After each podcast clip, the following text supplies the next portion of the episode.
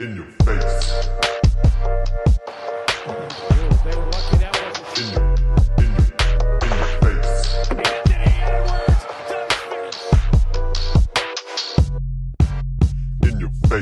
What's poppin', Leute? Willkommen heute zum ersten Mal mit einem Gast. Dieser Gast hier ist schuld, dass wir uns eigentlich kennen. Dieser Gast hat 131 Länderspiele, 482 BBL-Spiele, hab noch nicht mal reingeschaut, dreifacher Meister, einmal Pokalsieger.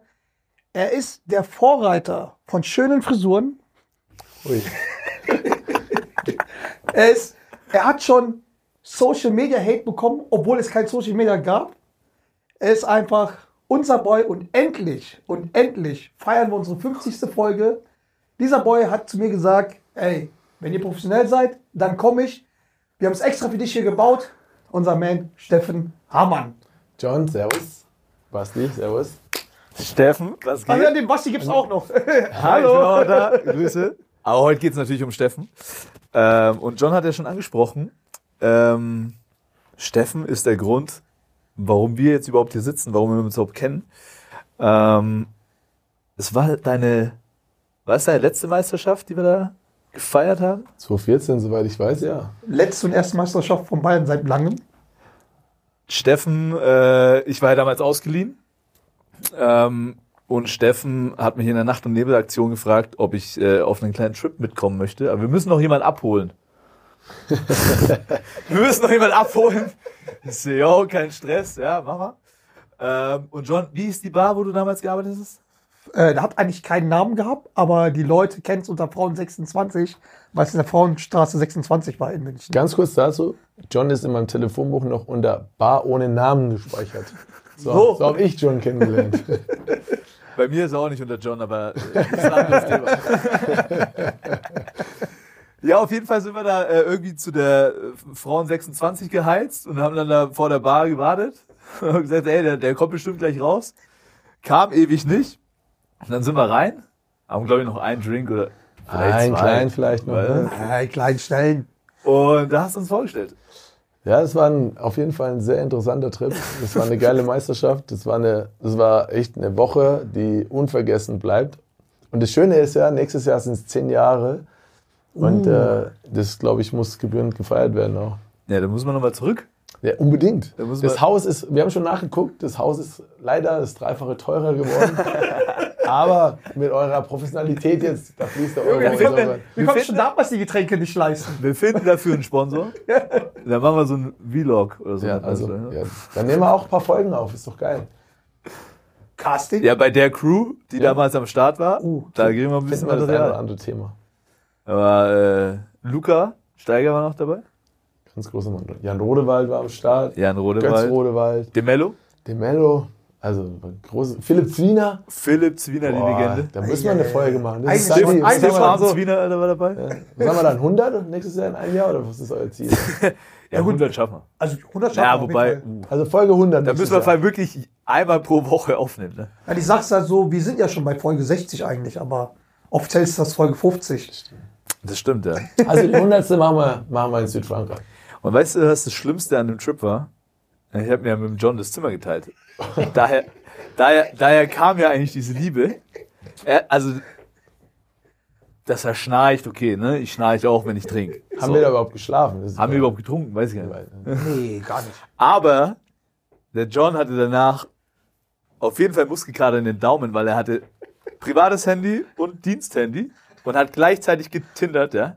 Damals Und der Daumen ging aber nur nach rechts. Der Daumen ging nur nach rechts. Und Ja, wie viele. Mädels, wie viele Mädels waren am Ende in unserem Zimmer? Null. Ja, John, null. In unserem Zimmer oder generell? Generell okay, keine ja, Ahnung. Keine Ahnung. So. Aber in unserem Zimmer waren null. Ja, wir hatten auch irgendwie, glaube ich, das hässlichste Zimmer von allen, ne? Ja, das, das war wurscht. Jungs, das war ein geiler Trip. Es war ein geiler Trip und äh, wir sind Stefan auf jeden Fall für ewig dankbar, dass, äh, Dass wir er uns mitgenommen sind, hat ne? auf diese Meisterfeier, weil die war legendär. Die war geil. Die war geil. Die war geil. Wie eigentlich, also ich habe ja mit Steffen nur zwei Jahre in München Ja, aber wir sind ja, wir sind ja auch aufgestiegen zusammen. Das war schon auch Das war auch brutal. Auch stark. Das war eine brutale Saison. Ja, das hat Spaß gemacht. Da haben wir eigentlich wenig trainiert, aber viel gefeiert. Viel gefeiert, äh, aufgestiegen, aber das war jetzt nicht ohne. Man darf nicht das Spiel vergessen, als wir in der Olympiahalle gespielt haben vor 12.000 Zuschauern Oh, gegen Würzburg, ne? gegen Würzburg. Das also das war schon legendär. Die Aufstiegsfeier war leg- legendär mit Dar Darius Hall, ne? also Eine Legende. Legende. Ähm, Auch Quakenbrücker Legende, ne? Ja, der hat in Deutschland Quakenbrück und Bayern. ne? Bayern, ja. Ja, aber eh die Mannschaft war geil. Ja. Ich meine, Also, das war ja fast schon eine Erstliga-taugliche Mannschaft. das war eine Erstliga-taugliche Mannschaft. So, die- dieses Projekt war halt auch geil. Ja.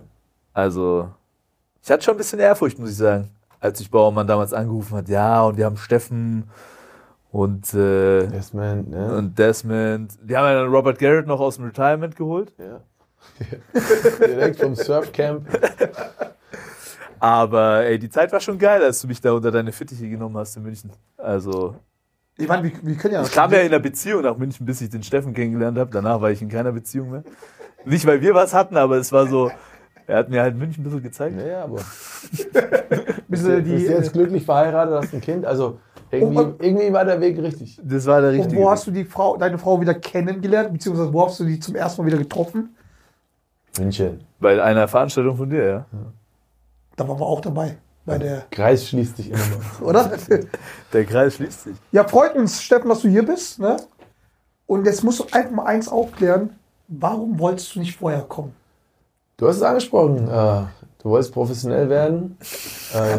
An diesem Tag kann ich behaupten, ihr seid professionell, weil wir sitzen in einem Studio in München mit ungefähr 140 Kameras und 27 Beleuchtungssystemen. Also ganz großen Respekt. Auf Spotify sieht man es leider nicht, aber ich glaube, auf YouTube wird es ein paar so Snippets Ja. und so geben. Ne?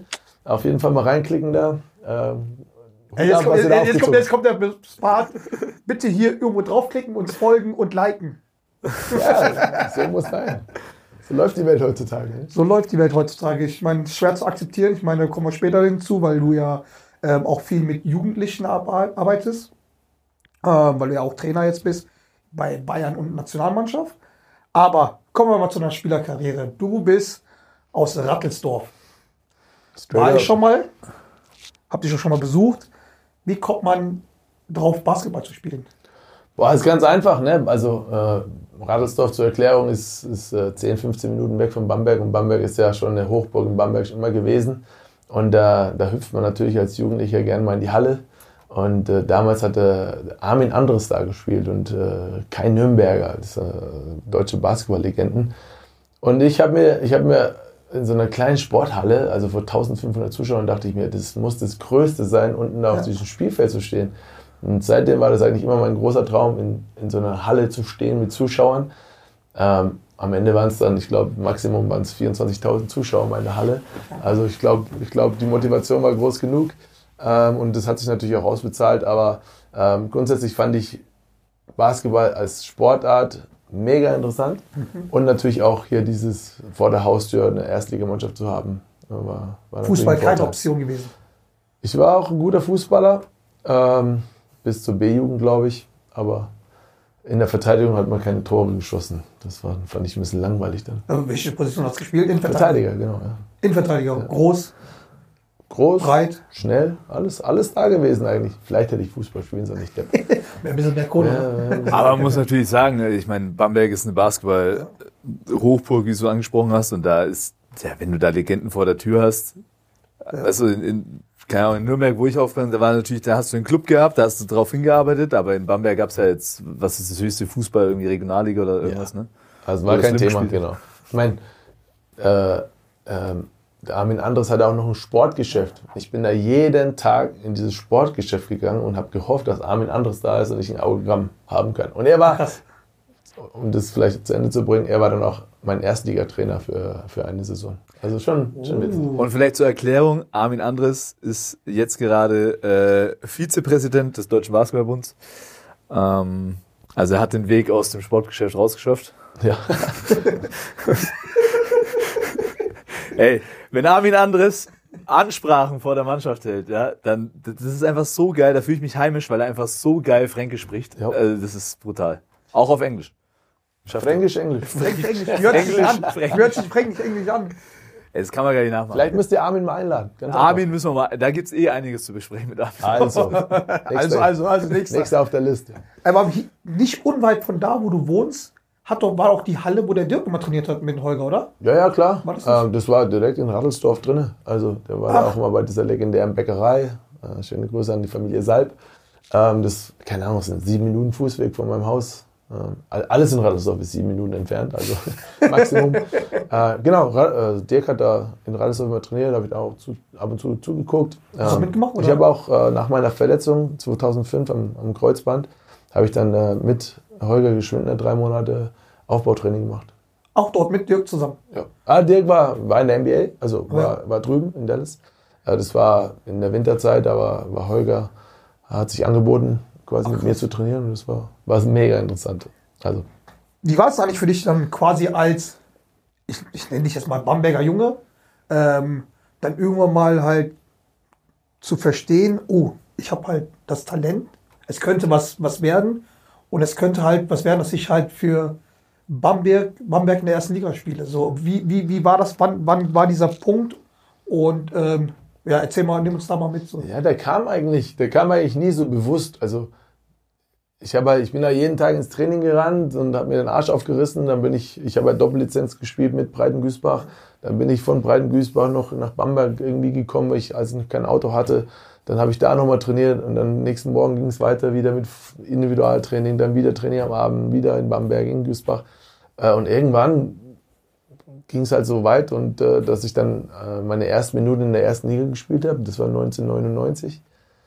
Und dann äh, die Saison drauf war es schon so immer mehr. Ja. Und dann irgendwann stehst du in der ersten fünf und dann bist du Nationalspieler. Also das ging, das ging so ratzfatz, also im Nachhinein. Und äh, ich habe mir nie, nie Gedanken darüber gemacht. Ich habe einfach immer nur Gas gegeben. Ich habe auch nie einen Agenten gehabt oder sowas oder äh, über Geld geredet. Also klar, hast du mal 500 Mark bekommen damals und äh, mit 18 dann nochmal ein, Auto gestellt oder so.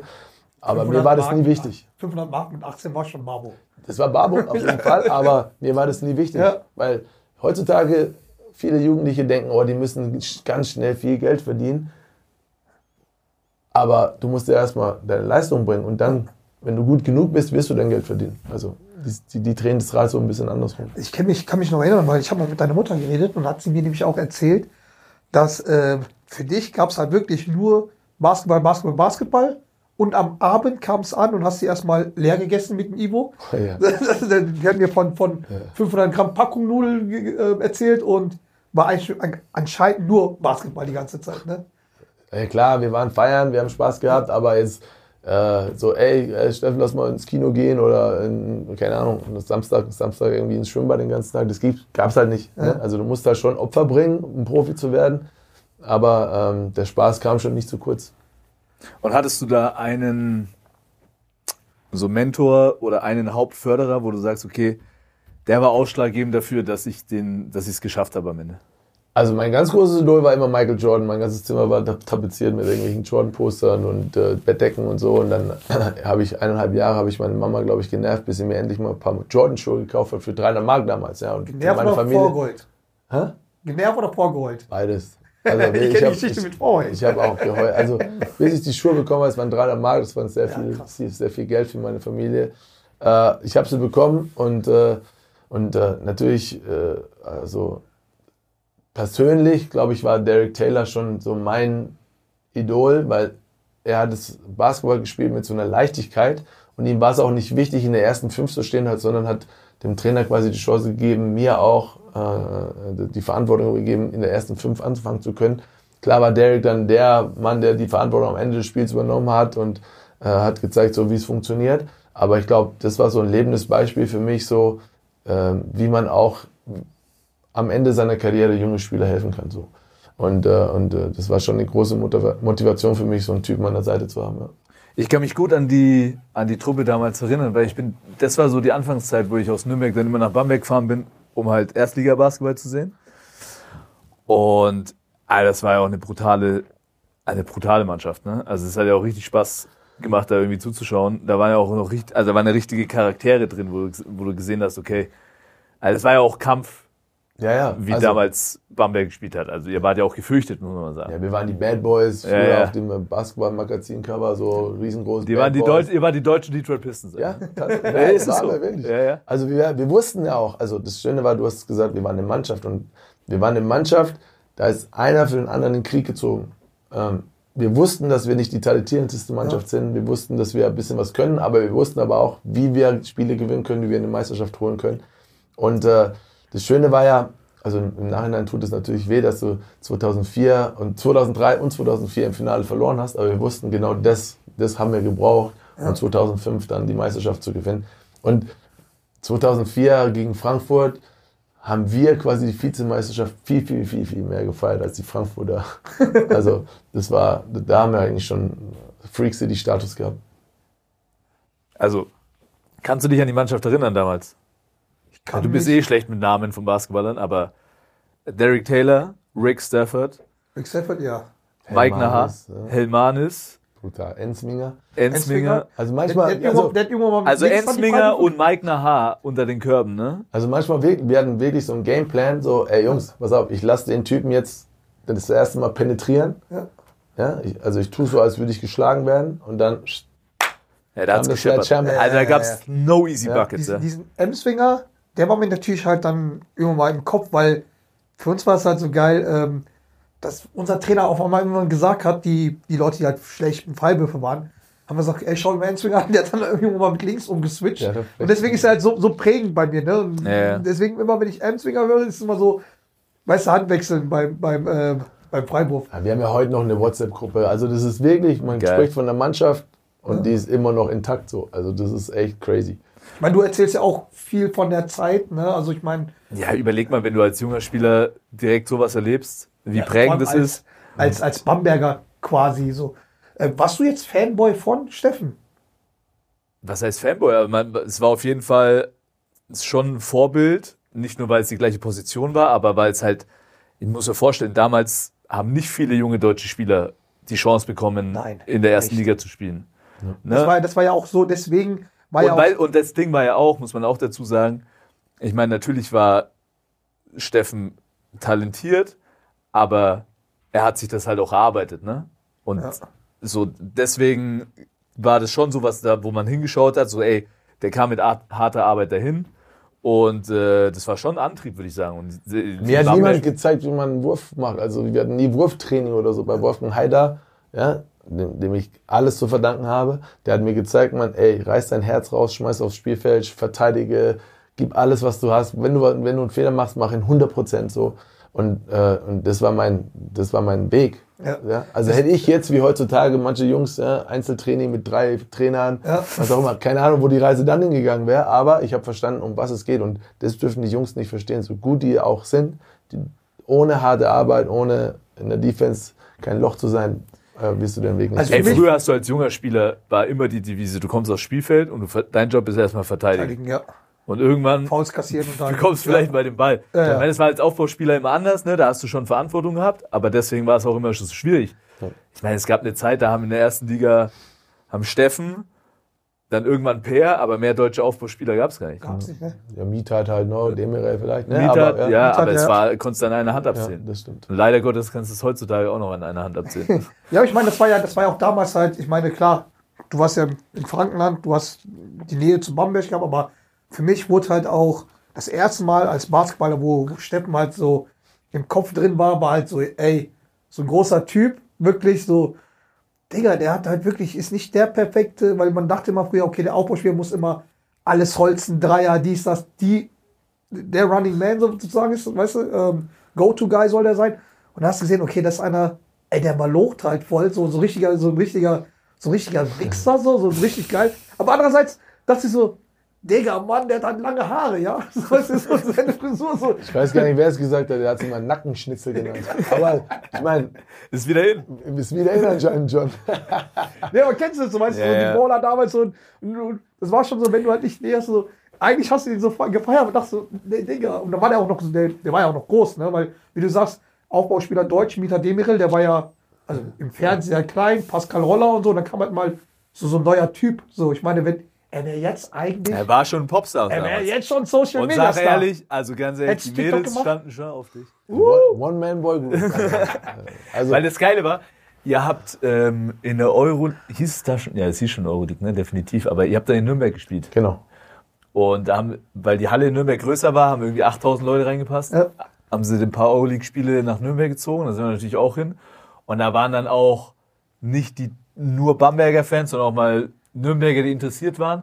Und du hast schon gemerkt, die Mädels, Boah, er wär, er alle wär, auf die Nummer 6. Ja? ich schwöre, der wäre der wär Alle. jetzt, der wär jetzt TikTok-Star, Instagram-Star, Ja, also- alles Tinder-Star. Ja genau, das war eine komplett andere Zeit so. Ne? Wir konnten, man konnte sich ja nicht wie heutzutage, man konnte sich, sich selbst nicht vermarkten so. Ja. Ne? Da, da hast du, also ganz am Anfang hatten wir noch Videoscouting mit echt Videokassetten so. Also Ja. der Videoscout, der hat einen Raum gehabt mit Videokassetten und hat dann versucht, so irgendwelche Spiele zusammen zu tapen mit den, also das war verrückte Aber Zeit. die, ich meine, die, die Zeit kenne ich auch, weil ich ja auch äh, gespielt habe und ich habe halt nie gespielt, aber ich musste halt bei diesen ganzen Videodinger halt mit sein. Und das war auch so krass mit VHS immer so. Und dann halt, wenn du halt Crazy. aus, einer, ähm, aus einem Standort kommst, wo halt kaum Budget da war, ja, dass sie halt, kennst du diese, diese Wegen von, von der Schule da, die man rausgezogen hat mit diesen alten Kasten? So was bei uns. ey. Ja, war, ja, war geil. Aber wie, wie war es dann halt? Erste Meisterschaft mit Bamberg? Ah, War dann brutal, oder? Aber das war echt unglaublich. Also, ähm, wie, ich, wie schon gesagt, er hat zweimal im Finale verloren, 2-3, 2-4, dann 2-5 die Meisterschaft zu gewinnen, zu Hause in Bamberg, Spiel 5, enges Ding. Und dann, dann ist, also wirklich, dann sind alle Wände, Wände gebrochen. So. Das war eine Woche lang war das unfassbar. Also egal wo du hingekommen bist, du musstest kein, kein bisschen was bezahlen, ob du in der Bäckerei nächsten Tag ge- gegangen bist, da haben die mit deinem Trikot gearbeitet, die haben dir alles in die Tüten gepackt, was du wolltest. Und eine Woche lang, also Chaos.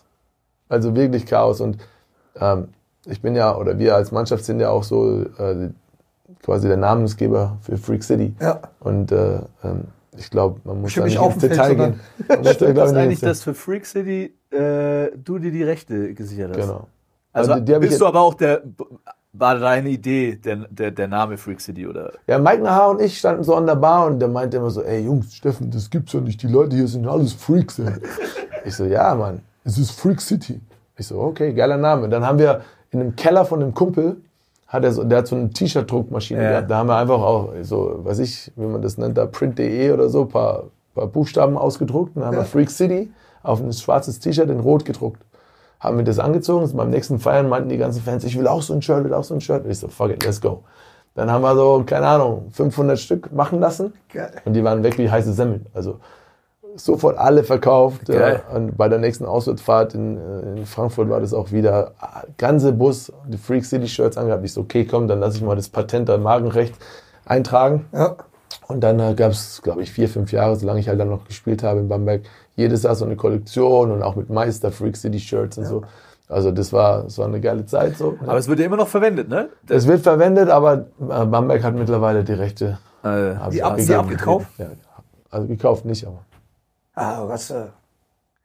Okay, jetzt pass mal auf. Und jetzt, ich sag mal so, der Steffen war ja in vielen Sachen schon Vorreiter, ne? So, weißt du, der Instagram-Star, wo es noch kein Instagram gab, TikTok-Star, wo es kein TikTok gab, hat schon vermarktet, Sachen vermarktet, ne? War schon halt so LeBron James für Arme, so, weißt du, so, was so Business angeht, so. Same. Jetzt kommt's.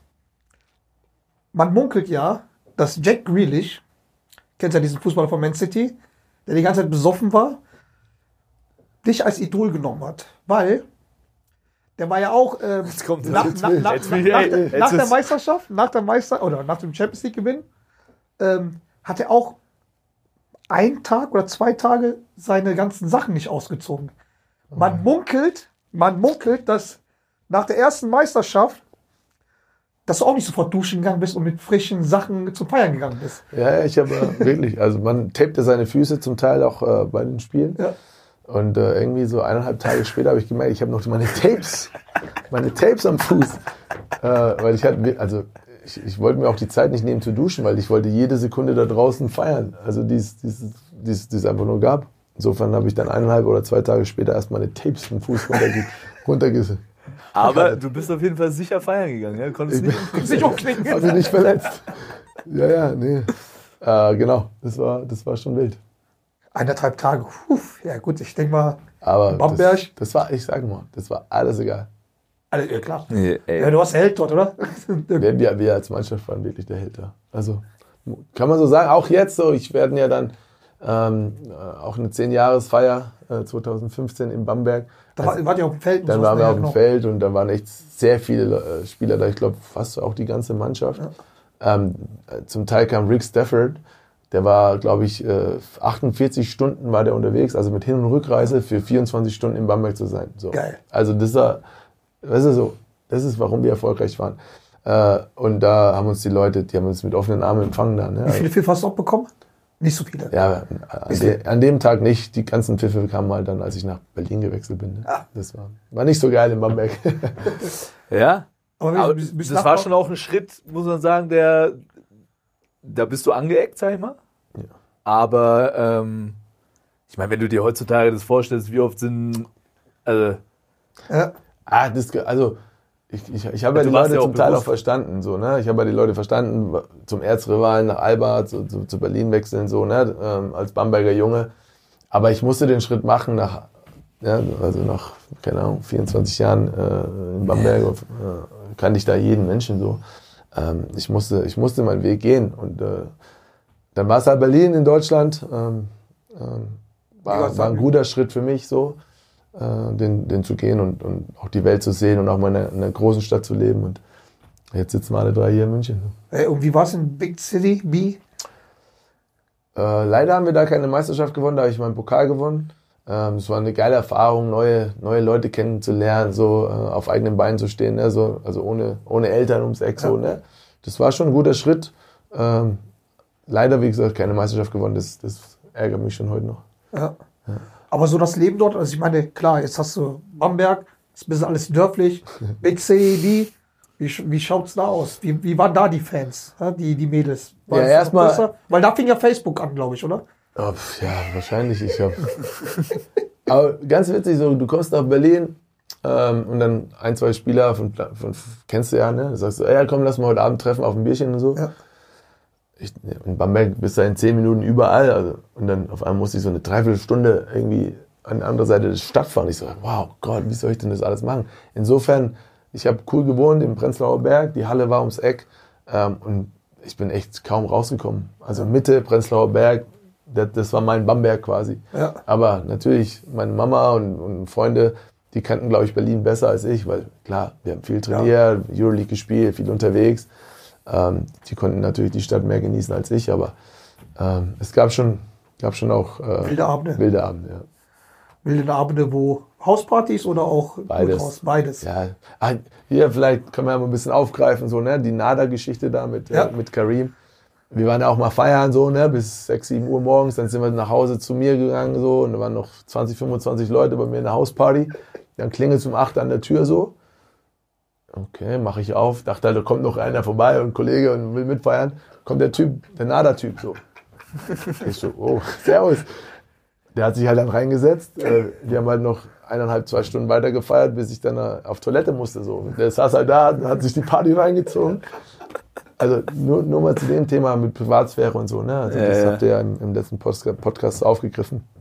Äh, also Ah, der, der- der sitzt halt dann da und wartet, bis ich pinkeln muss und sieht halt zu, wie, wie wir da noch feiern. Ne?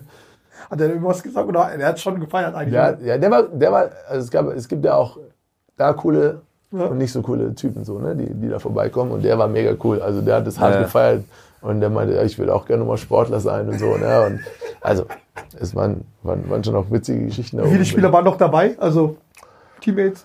Ja, so vielleicht so vier, fünf, harte, har- der harte Kern, so sagen wir mal. Oh, Ey, es ist auch nur Berlin bis 8 Uhr morgens. Ich meine, was, was, was machst du in, in, in Bamberg bis 8 Uhr morgens? Gibt's ja nichts. die Sperrstunde. Ja.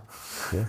Oder? Hat auch seine Vorteile, ne? In der Sandstraße ist um 30, die stand nicht. Wird der Tag danach nicht so schwer. Ja. Ach, krass. Würdest du wieder zurück nach Berlin gehen, wenn, wenn da irgendwie eine Position wäre oder du sagst, okay, gut, ich habe jetzt mal die Stadt mir angeschaut, war okay, weil es gibt ja halt viele, die halt sagen, okay, Berlin ist schon entweder geil oder es gibt auch viele, die halt sagen, okay, gut, zwei Tage, drei Tage reichen dann auch wieder. Also für mich waren zwei Jahre perfekt. Ja. Ähm, ich brauche das jetzt nicht mehr. Es war gut, mal da gelebt zu haben, das zu spüren. Aber ich fühle mich hier unten im Süden schon wohler. Klar.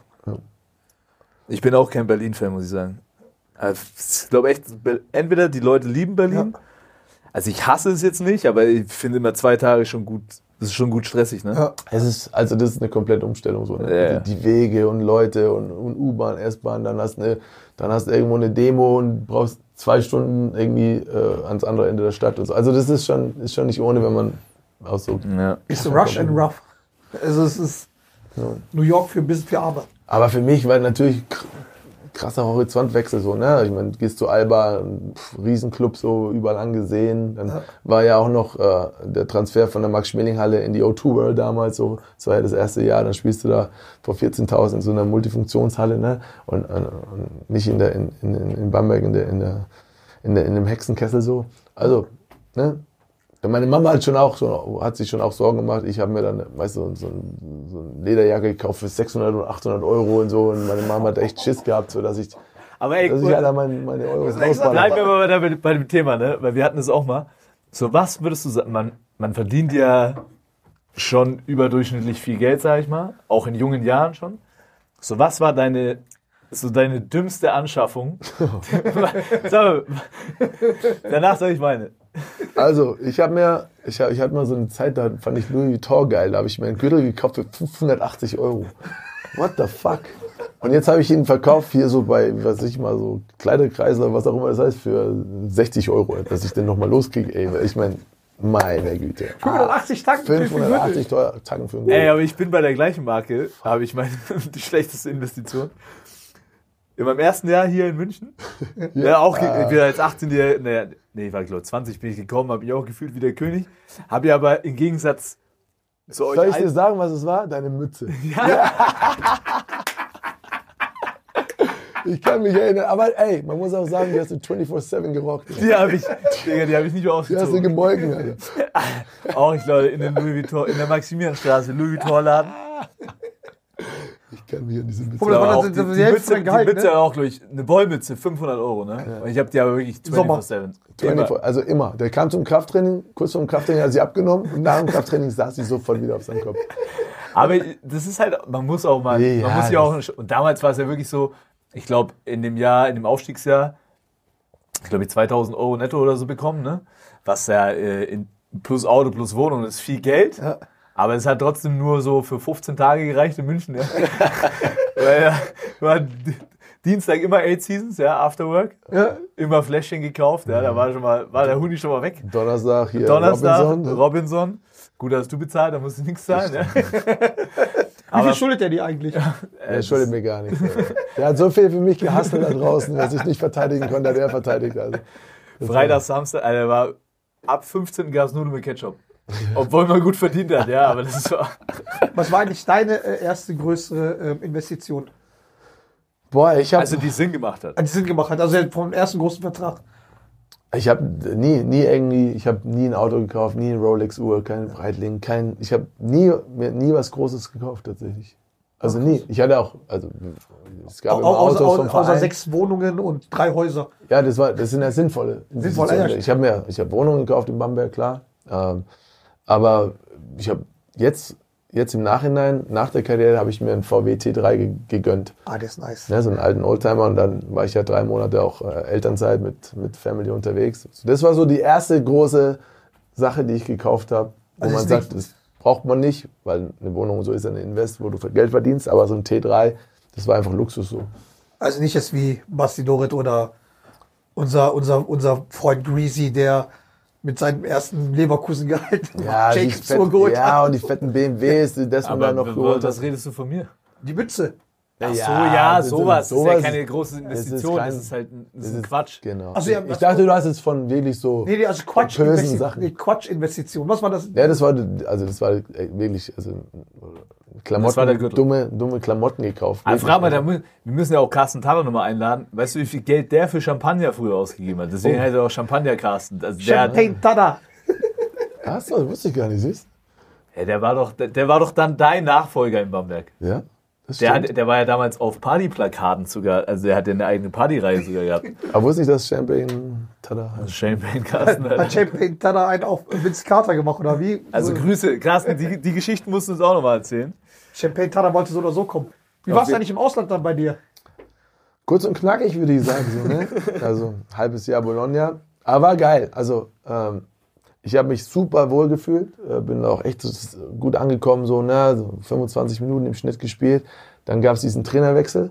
Dann kam Ataman, Wer, welcher Trainer hat dich geholt? Frates, ein Italiener. Und dann kam Ataman. Und dann kam Ataman und äh, so nach drei Trainingseinheiten hat er gesagt, du, komm her.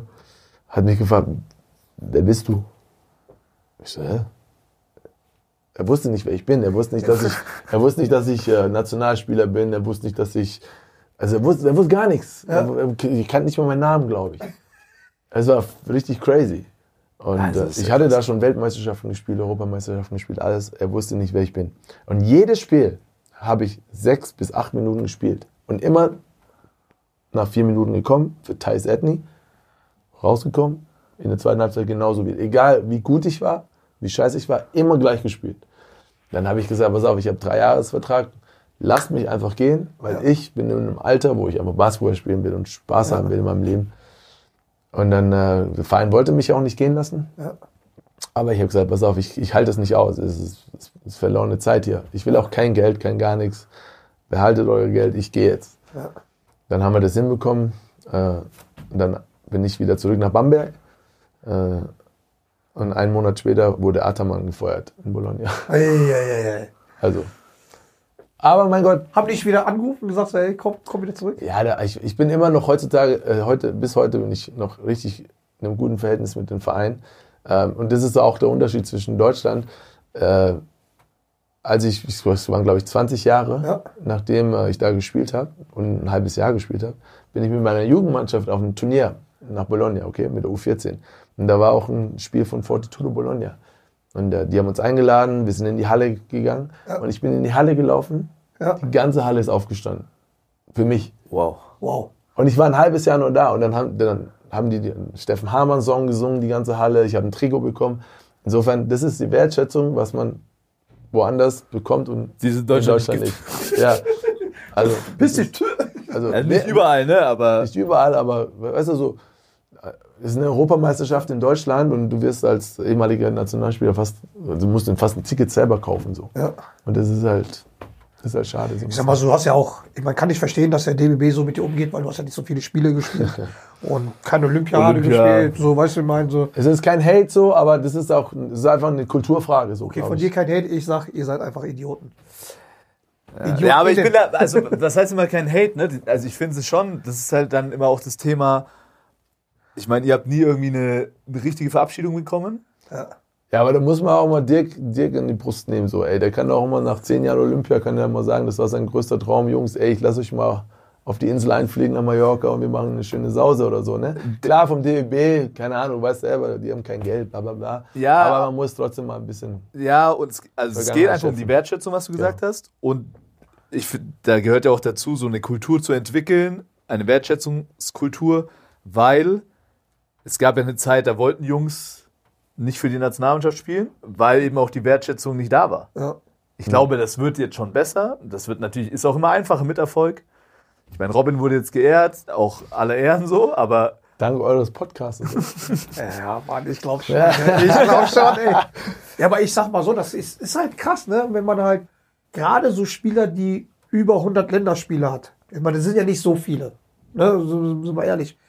Dass da nicht von DBB egal, es geht ja nur um die Geste. Ich meine, du bist ja nicht so einer, der dann halt irgendwelche Ansprüche hat. So, ne? Ich meine, ich kenne dich halt und bei dir Aber ist wenn halt dann eine so, Einladung kommt, so, ey, pass auf, es ist Eröffnungsspiel, ey, Europameisterschaft, wir laden alle ein, die, keine Ahnung, äh, was auch immer, ne? Aber das ist leider die Kultur, aber warum nicht voran, voran, vorausgehen, ne? so vorangehen und sagen, pass auf, wir sind der Verband, der seine Ex-Spieler und so, was auch immer gerne Aber das, aber das ist nur beim Basketball so. Ich meine, ich kenne das halt bei beim Fußball, da gibt es halt so ähm, Spieler, die vielleicht halt unter 50 Nationalmannschaftsspieler haben, so, so die, ähm, die man jetzt halt nicht so kennt, nicht die berühmtesten sind. Okay, jetzt hau ich einen Kollegen wie den Vandermann, zum Beispiel bei Benny Laut, der Kollege von mir, der hat, ja auch nicht so viele Nationalmannschaftsspieler, der hat ja nicht so den Namen im Fußball wie du im Basketball oder ihr beiden im Basketball, ne? Und er zum Beispiel beim DFB ist es aber so, dass die immer irgendwie Tickets bekommen für ehemalige, dass die Aber auch soll ich sagen, wirklich, es liegt an den Möglichkeiten. Also ich glaube, Es liegt zum einen natürlich vielleicht an Personen, die sich darüber Gedanken machen, aber ich glaube, da wird sich schon Gedanken Also ich. Nein, ey. Also ich bin mir ziemlich sicher, wir reden hier von zwei unterschiedlichen Welten, weißt du? Und wenn es darum geht, ja, Moment, Moment. Digga, ich hab's doch erlebt und Steffen hat's auch erlebt. Weißt du? Wenn da rumgefalscht wird, ob du eine Taxirechnung vom Bahnhof zum Teamhotel gezahlt bekommst als aktiver Spieler, Ja, dann überlegen die sich das Es schon. gab eine Zeit lang, wo die Jungs keinen Snack bekommen haben zwischen Mittagessen und abends Training. Da gab es eine Zeit, du mussten die um einen Snack betteln, dass die einen Snack bekommen, dass sie nicht von Mittagessen bis abends ins Training verhungern. Weißt du, und wenn dann, wenn dann, wenn man dann von, davon redet, so man lädt jetzt mal 20 ehemalige, äh, muss der dann, also es gehört auch dazu, finde ich, dann Familie mit einzuladen in, im Teamhotel und zum Spiel. Da, da hast du dann, ne? ja, Teamhotel würde ich jetzt nicht sagen, aber zum Beispiel für Ich gehe geh jetzt einfach mal von Eintrittsticket. Also wirklich, Also, das, er, er direkt so Teamhotel. Ich habe überhaupt nicht Teamhotel gesagt, aber so, wenn jetzt zum Beispiel der DBB euch anrufen würde und sagen würde, ey Jungs, pass mal auf, EM hier in Deutschland, Köln, ich habe zwei Karten für euch, wir können aber Anreise uns nicht bezahlen, so, ne? Ihr würdet auch sagen, geil, wir kriegen zwei Karten, wir werden doch nicht ja, und darum geht's und das ist die Geste. So, ich Also meine, ich habe gehört, dass letztes Jahr die Jungs, selbst die gespielt haben, die mussten schon ganz schön arbeiten, dass sie ihre Familien alle reinbekommen. ja, das Aber ey, das ist ein anderes Thema so. Ich glaube, da geht schon auch um Möglichkeiten, aber auch um Leute, denen vielleicht die Wertschätzung wichtig ist. ist, hast du recht. Egal. Jetzt bist du dann zurück nach Bayern, Nee, er ist erstmal Äh, nee, zurück nach Bamberg. Ich bin Zurück nach Bamberg. und bist dann zu Bayern gegangen. Und das war auch schon so, als Außenstehender, hörst du so, okay, mittlerweile war ich dann auch schon, habe ich schon in München gelebt, hieß das, okay, Bayern Basketball, macht hier eine Basketballmannschaft und denkst du, boah, krass eigentlich so, ne? Aber halt, du hast natürlich im Hinterkopf so, okay, was wird das? Wird das eine Shitshow? Weil es gibt ja auch ähm, Schalke 04, die, sind, die kratzen ja seit, seit Jahren in der zweiten Liga, Drittliga rum jetzt oder Pro A, Pro B, die sind weder Pro A, Pro B noch so die glaube Regionalliga. Da dachte ich mir, okay, gut, was wird das? Weil als Basketball denkst du immer, ja, wenn Fußballer kommen, die machen es immer so halbscharig. Und dann kamen halt die Announcements, wer halt gekommen ist. Unter anderem hörte ich so, dass ein Steffen Hamann kommt und ich dachte mir so, Steffen Hamann, gibt's Namensvetter so, ne, so, aber dann war es halt für mich, wo ich dachte, okay, boah. Die machen ernst. Dann, dann, machen ernst, ja. vor allem dann auch Darius Hall und so, wo ich dann dachte so, boah. das Wie war, denn, wie war denn dein erster, also wie hast du als erstes von dem Projekt erfahren? Über Bauermann? Ja, schon, ne? Ich glaube über Baumann. Man hat das so ein bisschen mitbekommen, dass da was, also Dirk hat mich ja da schon ein bisschen eingewiesen, dass da was passiert, dass er in Gesprächen ist mit Uli Hoeneß. Und die Geschichte kennt ja mittlerweile jeder mit dieser Umfrage ne, an den Mitgliedern, dass, der, dass da die Mitglieder auch Bock drauf hatten. Und ähm, dann hatte ich ja, ich hatte dann noch einen Vertrag mit, mit Alba, der wurde aufgelöst und dann war der erste Anruf natürlich von Dirk, pass auf, du kommst auf jeden Fall nach München, wenn du Bock hast. Und dann ich so, ey, habe ich nicht zweimal überlegt, zweite Liga. Also musst du überlegen, ne? du gehst als Nationalspieler von Alba Berlin ja, in die zweite Liga. ja, Aber ich wusste ja auch, was passiert auf lange Sicht so. Ich, mein Gefühl war da schon so da, wenn der Uli Hoeneß einen Dirk Baumann holt, einen Green holt, einen Natschwei holt, dann wusste ich, ey, da, es ist langfristig ein geiles Projekt. Und was ich, 13 Jahre später sitze ich immer noch in dem Verein und bin stolz, dass, äh, dass, dass wir am Anfang der, der ganzen Reise dabei waren. So. Ich, ich meine, damals ja auch so, ne, in, in Bamberg, das war ja auch die erste Meisterschaft, die ich da gewonnen habe, da haben wir was aufgebaut. Andere haben natürlich die, die, die dicken Fische geerntet, so mit der Euroleague-Saison und Meisterschaften und viel Geld wurde in dieses Projekt dann reingesteckt. Und jetzt ernten auch wieder andere von unseren Kunststeinen. Aber so ist es halt im Sport, ja, alles hat seine Zeit. Äh, Und, aber mein Gefühl war immer richtig, dass in München, wenn Bayern was macht, dann machen sie es richtig. oder bei der Fische. Haben die mit quasi Saudi-Geld und dich gelockt? Also wegen dem Geld bin ich, we- also ich Ja, aber das schon, äh, war schon viel, oder? in der ersten, also ich, was würdest du sagen, was ich in der, in der ersten Saison verd- verdient habe?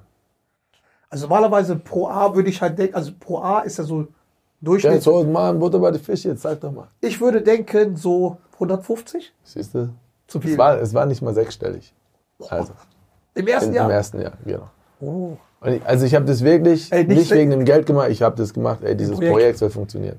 Warst du auch Bayern-Fan, so, so ein bisschen so fußballmäßig, oder? Ich bin Klubberer. Ich war, also Bamberg, ne, wenn du mal ein Fußballspiel angucken willst, fährst du halt nach Nürnberg, dann stehst du in der Fankurve da. Wenn es halt ein gutes Fußballspiel sehen willst, Du musst da weiterfahren. fährst die A9 noch ein Stückchen weiter. ja, aber so. Also, Also hat war das sehr viel überzeugt. Also, ja, ich meine, dann lernst du Basti kennen und so, ne, und ein paar andere. Äh, also es ist halt schon so, ist das wirklich so, dass halt, wenn Uli Hoeneß halt um die Ecke kommt und sagt, hey, komm mal her, dann ist schon so, dass du alle sagst. Ne? Klar, also wenn ich irgendwo einen Vertrag hätte, gehabt hätte, hätte ich natürlich äh, das Jahr zu Ende gespielt, wenn es normal gelaufen wäre Ja. und dann vielleicht gekommen. Aber insofern bin ich eigentlich ganz froh, dass der Cut da mit Alba passiert ist, dass ich echt vom ersten Tag an ich musste überlegen, ey, die Geschäftsstelle, wir haben irgendwie in einem Büro, musste immer leer geräumt, geräumt werden, damit wir Videomeetings machen können. Wir hatten eine Kabine, die war so groß wie euer, euer Raum da jetzt hier so, ne? Also nichts gegen euren Raum, aber dann zwölf Jungs da reinzustecken mit stinkenden Sch- Ja, es Schuhen. war schon, Plus es war, Darius- es war plus schon äh, Startup-Charakter auf Genau, jeden Fall. Ja. das darf man nie vergessen, Ja. wo, wo wir angefangen haben. Wir haben auch nie in der Spielhalle trainiert. Wir sind da zum Shootaround gegangen, in die Eissporthalle mit, mit Handschuhen und, und langer Hose, weil das arschkalt war da drin. Abends war dann, war dann das Spiel, war, war geil. Ja. Ja, also ähm, daher kommt FC Bayern Basketball, das darf man nie vergessen. Und jetzt sind die echt mit, keine Ahnung, wenn der SAP Garden ready ist, dann äh, ist äh, Benchmark angesagt. Ich sag mal so, in der Pro A haben die ja schon gezeigt, dass die halt eine, eine Halle- die Olympiahalle füllen können. Das war ja auch, war ja auch ein wildes Spiel, ne? Krass geführt und dann fast am Ende noch so, was noch richtig Aber knapp. das war perfekt, perfekt Ja. für die Stimmung. Auch nicht, ich finde aber, weil wir nochmal zu dem Thema Wertschätzung, deshalb finde ich der FC Bayern schon auch immer geschafft. Ähm, es es war doch jetzt äh, Zehnjähriges vor, Champions League. Ne? Fußball meinst du? Also, nein, nein, von unserem Aufstieg vor, Ah, als, ah. als es Zehnjährige war. Da, wurden, äh, da wurde man eingeladen, da gab es irgendwie so eine kleine Geschichte, so, weißt du? Da, also da wird sich schon dran erinnert, hat man zumindest das Gefühl, ja. Und ähm, damals war aber der ausschlaggebende Punkt, fand ich, dass Bauermann das gemacht hat. Ja. Weil man halt so wusste, okay, wenn Bauermann was macht, ja. dann macht das auf jeden Fall richtig. Und es wird nicht so eine, eine Nummer, nur weil er dann beim FC Bayern ist, sondern da hat er richtig Bock drauf. Ja. Weil äh, ich weiß noch ganz genau, als er mich das erste Mal angerufen hat, ich hatte da nämlich auch, ich hatte da keinen Berater, ne? Und ich hatte aber eigentlich schon fast äh, in Frankfurt unterschrieben. Und dann ruft er so an und sagt so, hey, ich habe gehört, du unterschreibst fast in Frankfurt, warte mal noch kurz, da passiert irgendwas in München. Und ähm, das war dann schon so der, Ja. der ausschlaggebende Punkt, weil wenn der, wenn der Bundestrainer was sagt, dann machst du es halt. Das war ja natürlich auch eine, quasi so, so, so, so ein Paukenschlag, der Bauermann übernimmt. So, ne? Ja, ja. Das ist ja halt Du, musst, du brauchst Gesichter. In München brauchst du Gesichter, die man mit Basketball verbindet. Also, und das war Bauermann, das war Desmond Green, das war ich, war Dora, so. Ne? Das, war, das waren ja alles Charaktere, von denen der Verein auch wusste, die gehen da raus und wollen das Produkt verkaufen. So. Also wirklich auf der Straße, was ich mit Leuten gesprochen habe und Tickets verteilt habe, dass die einmal in die Halle kommen. Und zum Teil sind die bis heute dabei geblieben. So, ne? Deswegen war auch ein Darius Holder. Ja. Ich meine, der Typ jetzt- ist in München rumgelaufen Ja. und in der, in der, in So. der Nachtszene, Alter, das war schon krass. äh, der, ja aber der ist Aber genau was- da rein bei den Leuten, die hier Basketball lieben. Okay, Darius Hall, die drei verrücktesten Stories. Deine Top 3 und deine Top 3. Ich kenne einige Geschichten. Ja, lass uns jeden einen machen. Okay, das wird er in den USA wahrscheinlich nicht so sehen, ne? Also kriegt er keinen Ärger, oder? Nein. Also meine verrückteste Story war auf dem Oktoberfest. Ja. Wo er einfach randomly, also Mädels, die ein Selfie machen wollten, hat er das Handy aus der Hand genommen und hat in seine, in seine Lederhose rein fotografiert. Okay, wild. Wild. okay. Okay. Da muss ich, da muss ich ja noch einen oben drauf packen, oder? Quasi. Nee, Darius war echt ein unfassbarer Typ. Der kam zu Auswärtsspielen mit einer zweiten Tasche und da waren nur Devices drin. Also eine Playstation, drei Handys, ein Laptop, Ladekabel, extra Akku, was auch immer. Und ein Handy liefen nur Pornos. Also 24-7 Aber laut. Nein, nein. Also der, der zieht sich die Gameschuhe an, daneben liegt das Handy und da laufen Pornos. Der sitzt im Bus, spielt Playstation, ein Handy liegt da, läuft ein Porno. Also immer, immer. Das ist so crazy. Und dabei, während er gezockt hat, Porno geguckt hat, hat er immer noch zwei ganze Chicken von Wiener, Wienerwald gegessen. Ja, Alter Schwede. Der hatte auch immer, der hatte auch eine, jetzt, jetzt müssen wir noch einen raus. Der, Weil die, die Story, die Story kenne ich auch. Die jetzt der, wahrscheinlich. der kam immer ins Training und hat immer von, von, von links oben auf seinem Pullover bis rechts unten auf seinem Pullover hat er immer so einen Stripe gehabt, so mit so Fettflecken. Ne? Ich so, "D- Darius, what are, you, what are you doing? Der hat in, in seinem Audi, in seinem Audi Die geilste Story. Diese Getränkehalter vor, der, vor, der, vor dem Schaltknüppel, da hat er immer die Barbecue-Soße reingeschüttet. Also nicht reingestellt in der Box, sondern hat die Soße immer reingeschüttet und hat dann immer seine Wings gedippt und halt in den Mund beim Autofahren gesteckt. Und dann lief halt dieser Fettstripe, lief immer genau da, wo der Getränkehalter ist, bis in seinen Mund, da lief immer die Soße runter. Also Weltklasse. Der- hat der Audi auch Spaß ne, bei der. Bei der Rückgabe Aber- wahrscheinlich. ja. Aber ganz ehrlich, das ist eine geniale Idee. Also ich würde es nicht machen. Aber ey, das ist eigentlich eine geniale Idee, Dinger weil die kleinen Ja, Dinger ja. und dann, nee, aber einfach rein squeezen in die Getränkehalter ist doch geil. Vor allem die Frage ist halt, hat er immer zwischendurch das sauber gemacht? No way. Nein, das hat er auch so abgegeben bei Audi. Ja, ja. Weltklasse. Weltklasse, Weltklasse. So, da haben wir jetzt eigentlich ähm, quasi jetzt, ähm, bist dann mit bei Bayern gewesen, Projekt nach oben, bist Meister geworden, endlich dann im, in deinem letzten Jahr. Wie, also nimm uns da mal mit, weil das war ja auch, ähm, war ja auch geil. Also ich meine, die, die Saison war halt, war halt nice, die Finalserie fand ich auch nice und dann halt einfach in Berlin Meister zu werden, bei dem ganzen, bei dem ganzen Hate. Was wäre dir lieber gewesen? So jetzt im, Rück, im, im, im, im Nachhinein, so in Berlin, bei dem ganzen Hate, wo auch sensationell noch Greasy noch reingekommen ist für, für den Heiko, der sich natürlich verbeugt hat, weil der wirklich halt so gefickt worden ist von allen mit Plakaten. Ähm, dann war auch dieses Ding da, der Hamann kann eh nicht werfen, so. Drei von drei Dreiern, oder? In wichtigen Phasen so. Ja, Ich habe irgendwann aufgehört zu zählen, aber Ähm, war das da geiler oder hättest du dir das in, in, in der Halle im Audi-Dom? nee, ich wäre schon lieber in München Meister geworden. Okay. Also, das war phänomenal, da oben Meister zu werden, so, ne? Und äh, das Budget musste ja auch nach zweieinhalb Stunden erhöht werden, so beim Feiern. Aber ähm, ich wäre schon lieber vor, also die, die Fans, glaube ich, äh, für München hätten es verdient gehabt, auch in der eigenen Halle nochmal so Ja. richtig Gas zu geben. Klar, wir haben das alles nachgeholt mit so einem Fanfest und so. Aber die richtigen Emotionen nach dem Spiel hätte ich schon gerne dem Münchner Publikum gegeben, im damals noch Audidom. Ja. Das war auch schon geil. Oder? Also wir haben, Ah, wir haben schon gut gefeiert. Ne? Ah, das Danach war Wahnsinn. San Prote haben wir auch gefeiert. ne? Das war Nein, nein, 2014. Nächstes Jahr Nummer 10-Jähriges, machen wir safe, komm. Das hundertprozentig. buchen wir jetzt. Hundertprozentig. Buch mal jetzt. Buchen wir jetzt. Und ihr zahlt, weil wir machen ja die Folge dann auch. Wir machen es Wie professionell. war die Folge? Ja, aber wie, war- wie war es dann? Also dann war, guck mal, du bist halt Meister geworden, natürlich durch die ganze Euphorie. Und dann war natürlich halt das Ende, war ja für alle überraschend. Auch, auch, auch für uns. Ich meine, ich kann mich noch an deinen Anruf erinnern, dass, wie warst du, du, du, woll- du wolltest eigentlich, du hast auch noch, du hast einen Pokal gehabt, hast damit geschlafen, hast auch mitgenommen. Und dann war es eigentlich so, dass du äh, bei Bayern verlängern wolltest oder dachtest, da gibt es Vertragsgespräche. Und dann gab es noch so einen Anruf, wo du meinst, ey, die wollen mich nicht mehr. So, nimm uns da mal in der Zeit mit, weil das dann, weil dann auch, vielleicht verstehen dann auch die Leute, warum du danach nach Baunach gewechselt bist und nicht weiter, also. Ich hätte, also um es kurz zu machen, ich hätte gern weitergespielt und äh, hatte ich ein Gespräch mit, äh, mit Sveti, der war ja damals Trainer. Und der hat kurz und bündig gesagt, so, ey Steffen, ich tue dir einen Gefallen und in dem Moment äh, ist gut, deine Karriere vielleicht zu beenden. Äh, du musst die Entscheidung nicht treffen, sondern äh, ich treffe die für dich so. Ich so, wow, Sveti, aber ich würde schon gerne noch spielen. So, nee, wir setzen jetzt auf jemand anderes, junge Generation, bla bla bla. Ich so, wow. Das hat mich hart getroffen. Ähm, und an dem Punkt war ich noch nicht so, wo ich sage, ey, ich kann jetzt aufhören. Ähm, aber ich war auch nicht an dem Punkt, wo ich sage, ich gehe jetzt nochmal nach, keine Ahnung, Weißenfels oder äh, für irgendeine kleine Mannschaft zu spielen, weil mein Anspruch war schon immer so, ey, ich will bei einer Mannschaft spielen, wo es sehr professionell zugeht und auch die Chance hat, Meister zu werden. So. Dann habe ich gesagt, fuck it.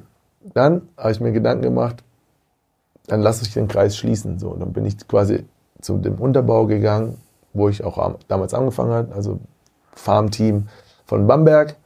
Ähm, das hieß dann nicht mehr Brian Güßbach, sondern Baunach. Und dann habe ich quasi, habe ich da aufgehört, wo ich, wo ich damals angefangen habe.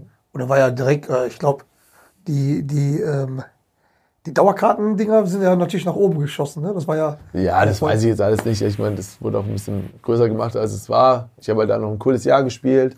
Ähm, so Unter anderem weiß wer dort alles in der Mannschaft war. Da war Leon doch auch in der Mannschaft, oder? Leon Andi. Kratzer, Andi Obst, äh, Thiemann.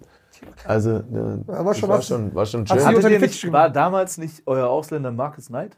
Markus Nein. Auf der 5 hat er gespielt. ja, Ne? der hat Was- 1 bis 5 Der gespielt. war- Ein, eins bis der war geisteskrank. Nee, nee, aber das war schön mit den Jungs dann nochmal zu spielen, weil äh, Ivan, Ivan Pavic, das war ja doch auch der Coach Ja. äh, mit meinem bester Freund so. Ähm, das, war, das war eine schöne Sache, auch dann wieder auch an den Jungs was mitzugeben. Und äh, ich bin natürlich auch echt stolz auf die Jungs, dass die es so weit gebracht haben. Leider nicht in Bamberg so, sind dann leider auch dann irgendwo anders hingeschickt worden, so, weil ich glaube, solche Jungs äh, würde Bamberg gut tun. Ja. Aber jetzt müssen wir wieder auf das Thema Wertschätzung zurückkommen. Also,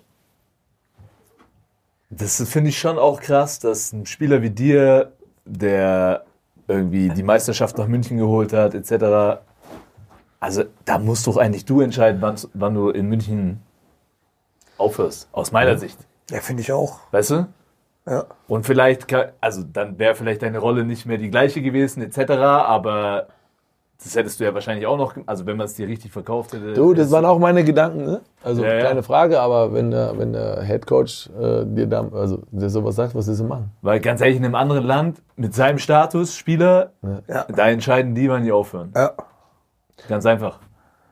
Es, So. Das war schon krass. Also, ich, das war schon krass. Ich fand es schade, ja, klar. Also, und, Okay. Äh, aber ich nehme es immer so, wie es kommt, man. Und, äh, und äh, damals war das so. Und ich habe meine Schlüsse draus gezogen und bin meinen Weg gegangen und bin natürlich jetzt auch, guck mal, man darf ja nie vergessen, wenn du dich dann auch mit den falschen Leuten anlegst und auch schlechtes Blut oder äh, wie sagt man, Böses Blut. böses Blut machst, dann man sieht sich immer zweimal, weißt du? Ja. Und ein Jahr später war ich wieder bei Bayern, habe äh, meine Chance bekommen, so mich auszuprobieren im Büro, dann jetzt sieben Jahre Jugendcoach, so, ne? Also das darf man ja auch nicht vergessen, dass, dass der Club das dann einen für einen macht. Und Ja, ja, aber- Green ist auch noch da. Aber klar, äh, es hat schon sehr wehgetan, 2014, ne? Da nicht mehr weitermachen zu dürfen. Und dein eigentlicher Plan war aber, nach Karriereende so ins Management zu schauen? Oder wolltest du dich erstmal ausprobieren und Genau. bist jetzt halt beim. Genau, beim, ich war, ich war, ich war, du weißt ja selbst, es ist so, immer die Schnür, Schuhe zu schnüren, äh, den ganzen Tag in Jogginghose rumzulaufen. Es hat auch mal geta äh, gut getan, so, ne, nur ins Büro zu gehen, so, seine Sachen zu machen, sich mal ausprobieren zu dürfen, so. Ähm, das hat auch echt, war gut, acht Monate lang so, und dann kam äh, Florian Bedell, damals Jugendtrainer von Bayern, hat mich gefragt, so, ey, komm, ich mach die U14, hast du Lust mal, den Jungs ein bisschen Ballhandling oder was immer zu zeigen, so, das, oder einfach mit denen zu sprechen? Ich so, ja, warum nicht, ne? Und, äh, und es hat so viel Spaß gemacht, wo ich, dann habe ich gesagt, ich, ey, fuck, lass den Jungs einfach was zurückgeben. So. Ja. Ne? Ähm, nicht, dass mir das im Büro keinen Spaß gemacht hat, aber es hat mir mehr Spaß gemacht, den Jungs zu sehen, so, die, die, die hören dazu mit großen Augen, so, ne? Ähm, und es können ja nicht viele, die aus dem Sport kommen, machen das ja nicht so. Und, und, und mir wurde dann die Chance gegeben, das, das zu machen. Und äh, das Also für, für einen Jugendspieler ist das natürlich halt geil, weil wenn du mal überlegst, du hast ja schon einen Namen, hast auch die Erfolge, man kennt dich halt, dass so einer mich trainieren würde, so weil normalerweise ist es halt so, dass halt, wenn du einen großen Namen hast, gehst du als Trainer meistens immer Headcoach, erste Liga, Zweitliga. Also man kümmert sich halt eigentlich nie um die Jugend. Wahrscheinlich auch, weil die unterbezahlt sind und weil man halt denkt, okay, ähm, bei der Jugend ist es halt so, okay, wir stellen einfach irgendeinen hin, ne? Und deswegen finde ich das halt, also fand ich das natürlich auch krass, dass, dass du immer noch Jugendtrainer bist und auch, du hast mir mal irgendwann gesagt, so, nee, ähm, dir macht es halt mehr Spaß in der Jugend und du hast keine Ansprüche, irgendwie Headcoach zu machen in der, in der, im Männerbereich. Ja. Ist es immer noch so oder? Ja, zu 100 Prozent würde ich sagen, weil ähm, du hast es gesagt, so, ne? es ist, es, ich glaube, es würden viel mehr Ex-Profis Jugendtrainer machen, aber du, für ein Butterbrot ist halt schwierig so. Ja. Ja, also, du kriegst halt kein Geld. Ja.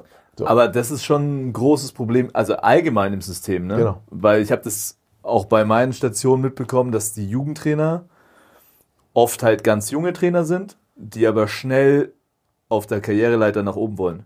Was auch dem Gehalt geschuldet ist. Genau. Ne? Und eigentlich müsstest du ja, wie du angesprochen hast, die schon viel Erfahrung haben. Ob es jetzt ehemalige Profis sind oder vielleicht ehemalige äh, Headcoaches aus der ersten Liga, die vielleicht schon ein bisschen ins Alter gekommen sind, die sich an einem Standort mal setteln wollen. Das Aber- das Fundament. Das Fundament ist, ist so wichtig. Ich meine, es gab die Zeit, wo, wo keine Jugendarbeit betrieben wurde, weil in der ersten Liga musstest, du konntest mit 10, 12 Ausländern spielen. Ja. Was ist passiert in der Nationalmannschaft? Ging es steil bergab. So. Und dann haben die gemerkt, okay, wir müssen ja irgendwas tun, damit die Nationalmannschaft auch funktioniert. Jugendarbeit, 6-6-Regeln in der ersten Liga. Und äh, seitdem funktioniert es auch wieder. Du hast sieben NBA-Spieler zwischenzeitlich gehabt. Nationalmannschaft ist erfolgreich. Also du musst das Fundament, auch wenn es ein hartes Stück Arbeit ist, aber da musst du, da musst du ansetzen. Auf jeden Fall. Aber dafür brauchst du halt die Besten unten Ja. und nicht so, ja, wo ist die Verwendung für den? Ja, Ja. schick mal wieder auf die Jugend. Also die Rechnung kriegst du halt dann immer. Die Sache ist halt die, ich meine, ich will ja halt nicht so jetzt respektlos den anderen Coaches sein, die jetzt da sind, aber halt, ich würde halt sagen, wenn ich jetzt zum Beispiel ein Vater wäre und er hätte ein talentiertes, talentiertes Kind und das hieß, okay, der Chef ruft mich an, ey, hast du mal Bock, hier vorbeizukommen, dein Kind vorbeizubringen oder halt, oder ein anderer Standort ruft mich an und meint so, hey, hast du Bock, wo vielleicht die Jugendarbeit gut ist, aber ich denke mir immer so, ey Digga, pass mal auf, wenn ein Haber mich anruft mit seiner Erfahrung, weiß ich meine, so, da glauben halt auch die Kinder, was sie halt sagen. So, weißt du, sonst bist du einfach so, so der Coach, so, so nach dem Motto, nimm mal, ist es ein schwieriges Alter, 14, 15, 16, wo dann ganz schnell kommt, was willst du mir eigentlich sagen? Was hast du eigentlich erreicht? So, Ja, aber, also, man muss ja trotzdem sagen, am Ende des Tages heißt ja nicht nur, weil man irgendeinen Namen hat, dass man ein guter Trainer ist. das auch nicht, aber das ist Aber weißt du, wenn du, wenn, wenn du so lange jetzt schon beim FC Bayern bist, wenn du, du machst jetzt U15-Nationalmannschaft, Ja. das heißt, da steckt auch was dahinter. Aber es gibt nämlich schon auch Beispiele, die wir jetzt nicht namentlich nennen wollen, wo natürlich ein Verein will ja dann immer seine, seine ehemaligen Profis irgendwie da behalten und dann in eine Jugend steckt, wo sie aber vielleicht gar nicht richtig aufgehoben sind. Weißt du? Also es ist gar nicht so einfach, mit Jugendlichen umzugehen, weil als Profi, du bist sehr ungeduldig, du, du ey, ich habe es dir doch vorgestern erklärt, wieso checkst du es heute nicht, aber du, du musst das ganze Bild sehen. Ne? Das sind Jungs, die gehen zur Schule, die haben andere Themen, die haben Stress zu Hause, die haben einen weiten Weg in die Halle, bla, bla. und das sind halt junge Kerle, ja? die, die natürlich nicht das Mindset haben von dem Profi. Deswegen muss, am Anfang war das wirklich sehr, sehr schwer für mich und Ja. äh, man muss es so seinen eigenen Weg finden und die Kunst ist halt auch mit Eltern umzugehen, weil du hast nicht nur deine, deine, deine Jungs, die du betreust, sondern auch die Eltern, die ihre eigenen Interesse zum, Interessen Ja. zum Teil haben. Also, ähm, wie du sagst, also nicht jeder Profi kann das machen, äh, ist auch nicht der Typ für, ist auch nicht schlimm, aber man sollte schon die finden, die es können. Und Aber ist mein, natürlich brutal, wenn du jetzt überlegst, okay, mittlerweile trainiert ihr wahrscheinlich äh, im Campus, ne? Ähm, aber wenn die Kids, wenn deine Jungs dann äh, zu, den, zu den Profis auf die Spielen kommen und der Trainer hängt unter der Hallendecke, Ja. ist natürlich dann schon nochmal, Oh, sein Trikot. Phew, das ist schon 24. äh, ein anderes Vorbild, würde ich mal sagen, ne? Ey, was war das für ein Gefühl eigentlich, dass du dein Trikot gesehen hast da? Ja, war schon was Besonderes, ne? Also das ist, äh, bleibt für die Ewigkeit. Und äh, ne, das ist ja, das ist ja nicht nur für die Zeit, die ich in München so verbracht habe, sondern ich glaube auch, was ich für den deutschen Basketball getan habe oder Desmond auch, ne? Also wir hängen ja nebeneinander und das ist ein schönes Zeichen, dass, dass München sowas gemacht hat. Und äh, da geht natürlich auch ein fettes Dankeschön raus. Wer, wer war der so der, der Typ, der das halt nach vorne gebracht hat? Ich glaube das schon, dass Marco so der Initiator war, äh, Okay. aber natürlich muss es auch vom Verein abgesegnet werden, so, ne? Und ähm, wer es jetzt letztendlich war, ist egal, Hauptsache das Ding hängt oben. Also absolut verdient. verdient. Auch verdient. für, auch für Greasy In natürlich. Bamberg hängt halt ein Goldsberry. Also so viel dazu. Dauert das, ne? Eine kleine Speerspitze. kleine Speerspitze. Hängt in Bamberg eigentlich überhaupt ein Deutscher? Das ist doch Goldsberry, und Goldsberry Jacobs, ne? Und Zizis. Taylor? Das ist schon, ja, also egal. Hängt, hängt seine Sechs da, oder? Zizis, ja. Ja, okay. klar. Der fast Deutscher. Ja, vielleicht kriegt der Carsten die Chance, wenn er jetzt nochmal seine Karriere in, in Bamberg beendet. Naja, okay. Wenn nicht, hängen wir sie selber hoch. Komm, fuck it. Ziehen wir sie vor der Halle. Ja, ziehen wir sie hoch. Ähm, zum Abschluss, was mich auf jeden Fall brennend interessieren würde, wie du warst Olympia, Weltmeisterschaft, Europameisterschaft. Zu Olympia will ich noch ein paar Stories hören. Ja, okay, dann äh, zu Olympia. Kommen wir zu Olympia. Kommen wir zu Olympia. Kann mich nicht erinnern. Also Olympia in China, Peking, ja. Peking. Ähm, natürlich ein großer Traum, der in Erfüllung gegangen ist. Natürlich halt mit voller Kapelle da gewesen. Ähm, erste Teilnahme Olympia. Dirk Nowitzki als Teammate hat die Fahne da. Und das war so ein Olympia natürlich halt für, für, ähm, für die anderen, für die Basketballer, was natürlich wichtiger Markt. Das heißt, waren auch volle Kapelle da. Mit Cope und sowas halt. Ne? Ja. Ähm, wie war Olympia? Weil ich meine, die Leute, die wir demnächst interviewen werden, die haben ja nur Olympia halt Light mitbekommen in, in Tokio, wo, wo kein Dings war. Aber ich meine, ich kenne so ein paar Stories, aber vielleicht teilweise so ein paar Stories. Wie, wie war das halt so? Das Gefühl, die Menschen, die mit anderen Athleten, Tinder in Peking, Usain Bolt, Kobe Bryant Foto und das Turnier dann noch, wo, wo wir meiner Meinung nach beschissen worden sind, aber Ja, ähm, ja ich meine, dass es was Besonderes war, da zu spielen, ist, ist, äh, steht außer Frage. Aber natürlich hatten wir das Glück, dass Dirk die Fahne tragen durfte. Da hat man noch mehr Aufmerksamkeit bekommen, so als Basketballer. Ähm, wir waren da in dem Dorf mit den Handballern und ich dachte, wir Basketballer sind schon gut im Feiern.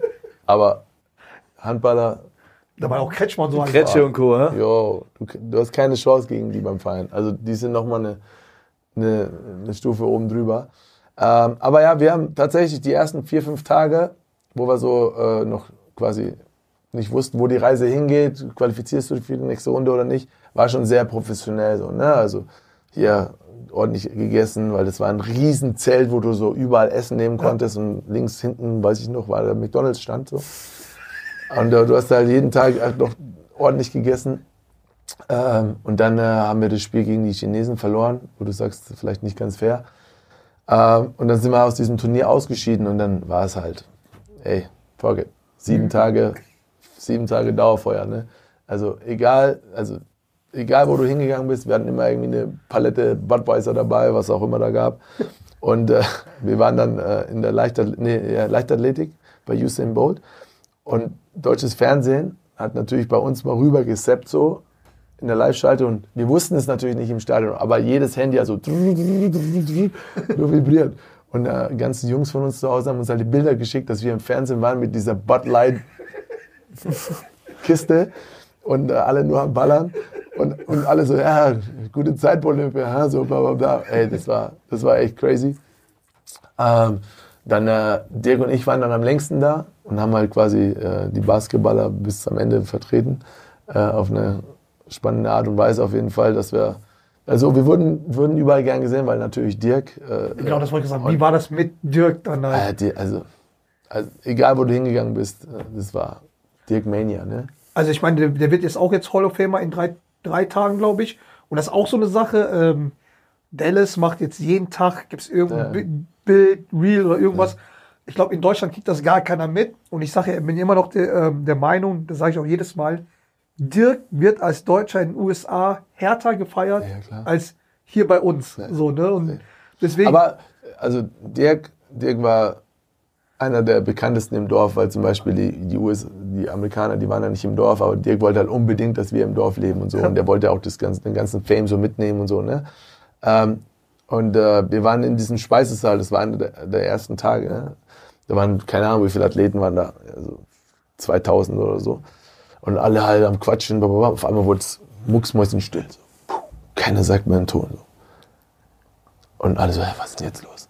Dann kam Roger Federer und hat sich halt das Dorf mal angeguckt und ging halt auch in diese Speisehalle und alle stehen auf so, erheben sich und geben Standing Ovations für ihn so. Geil, und das geil. halt unter den besten Krass. Sportlern der Geil. Welt.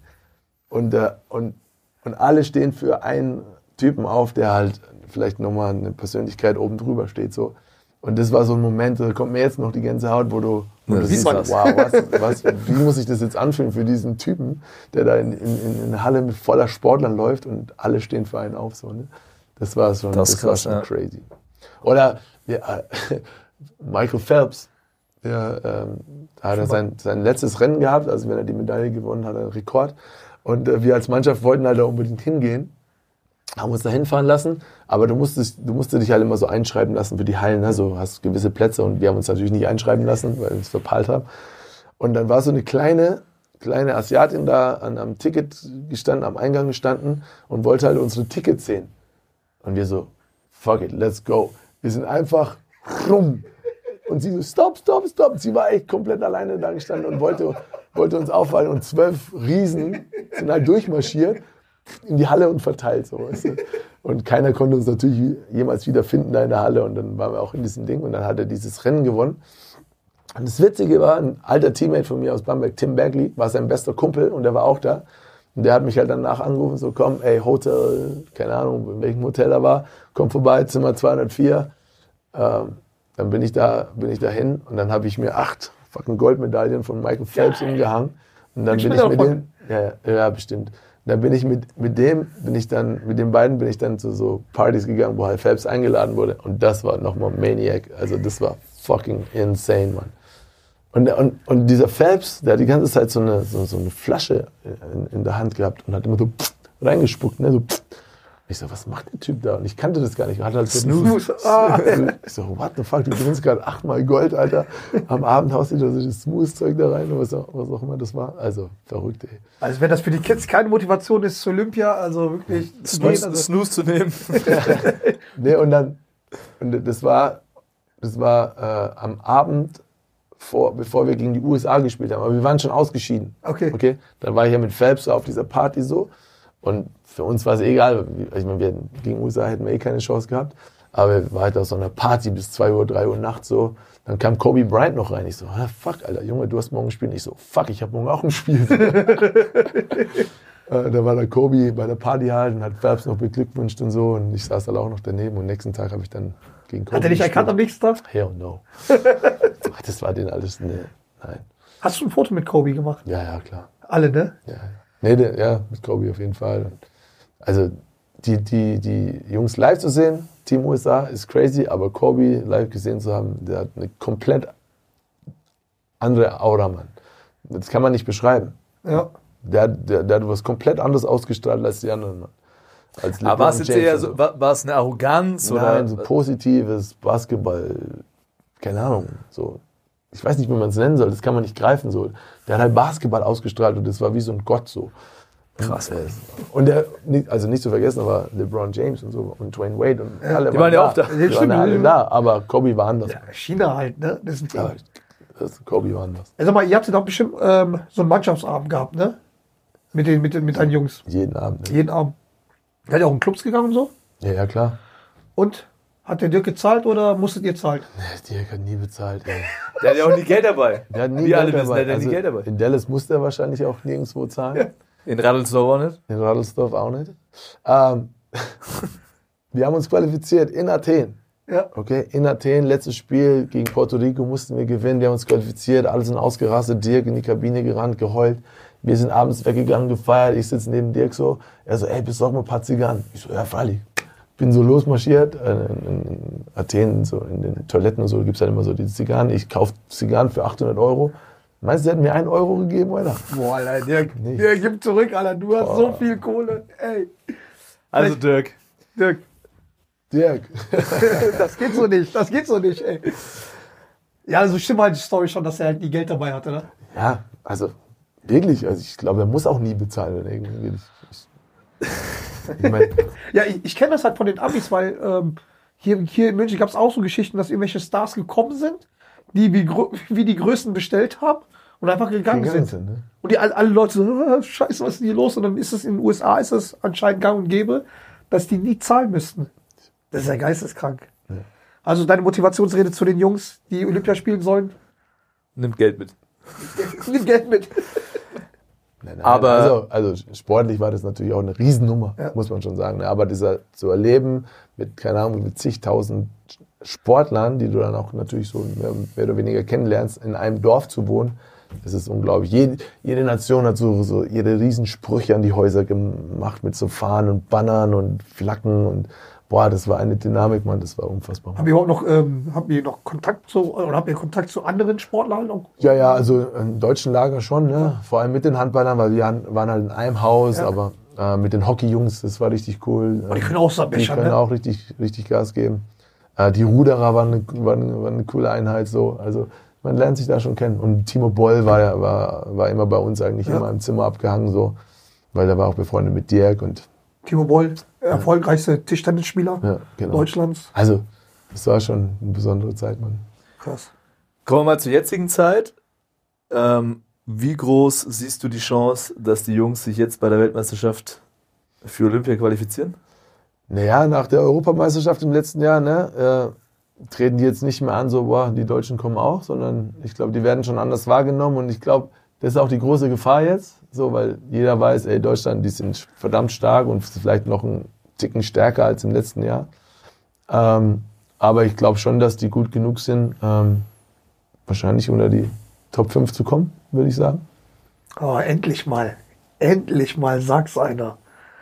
Weil sonst ist Naja, so ich weiß nicht, also ich finde schon, dass auch aus der Öffentlichkeit der Druck größer geworden ist und ich sehe ehrlicherweise auch keinen Grund, warum, also es ist jetzt kein Muss-Ziel, aber auf jeden Fall können die das schaffen. Halbfinale. Es muss ja alles stimmen bei so einem Turnier. Ne? Also die haben die Qualität, Ja. aber jetzt muss halt alles zusammenkommen. So, du, ey, du Oh. brauchst einen guten Tag, du musst einen guten Zusammenhalt haben. Und Es so, darf ne? sich keiner darf verletzen. sich keiner verletzen, Food Poisoning, keine Ahnung. Ne? Du, das kann ja alles passieren bei so einem Turnier oder keine Ahnung, eine, eine, eine, eine Frau, Freundin zu Hause oder passiert irgendwas.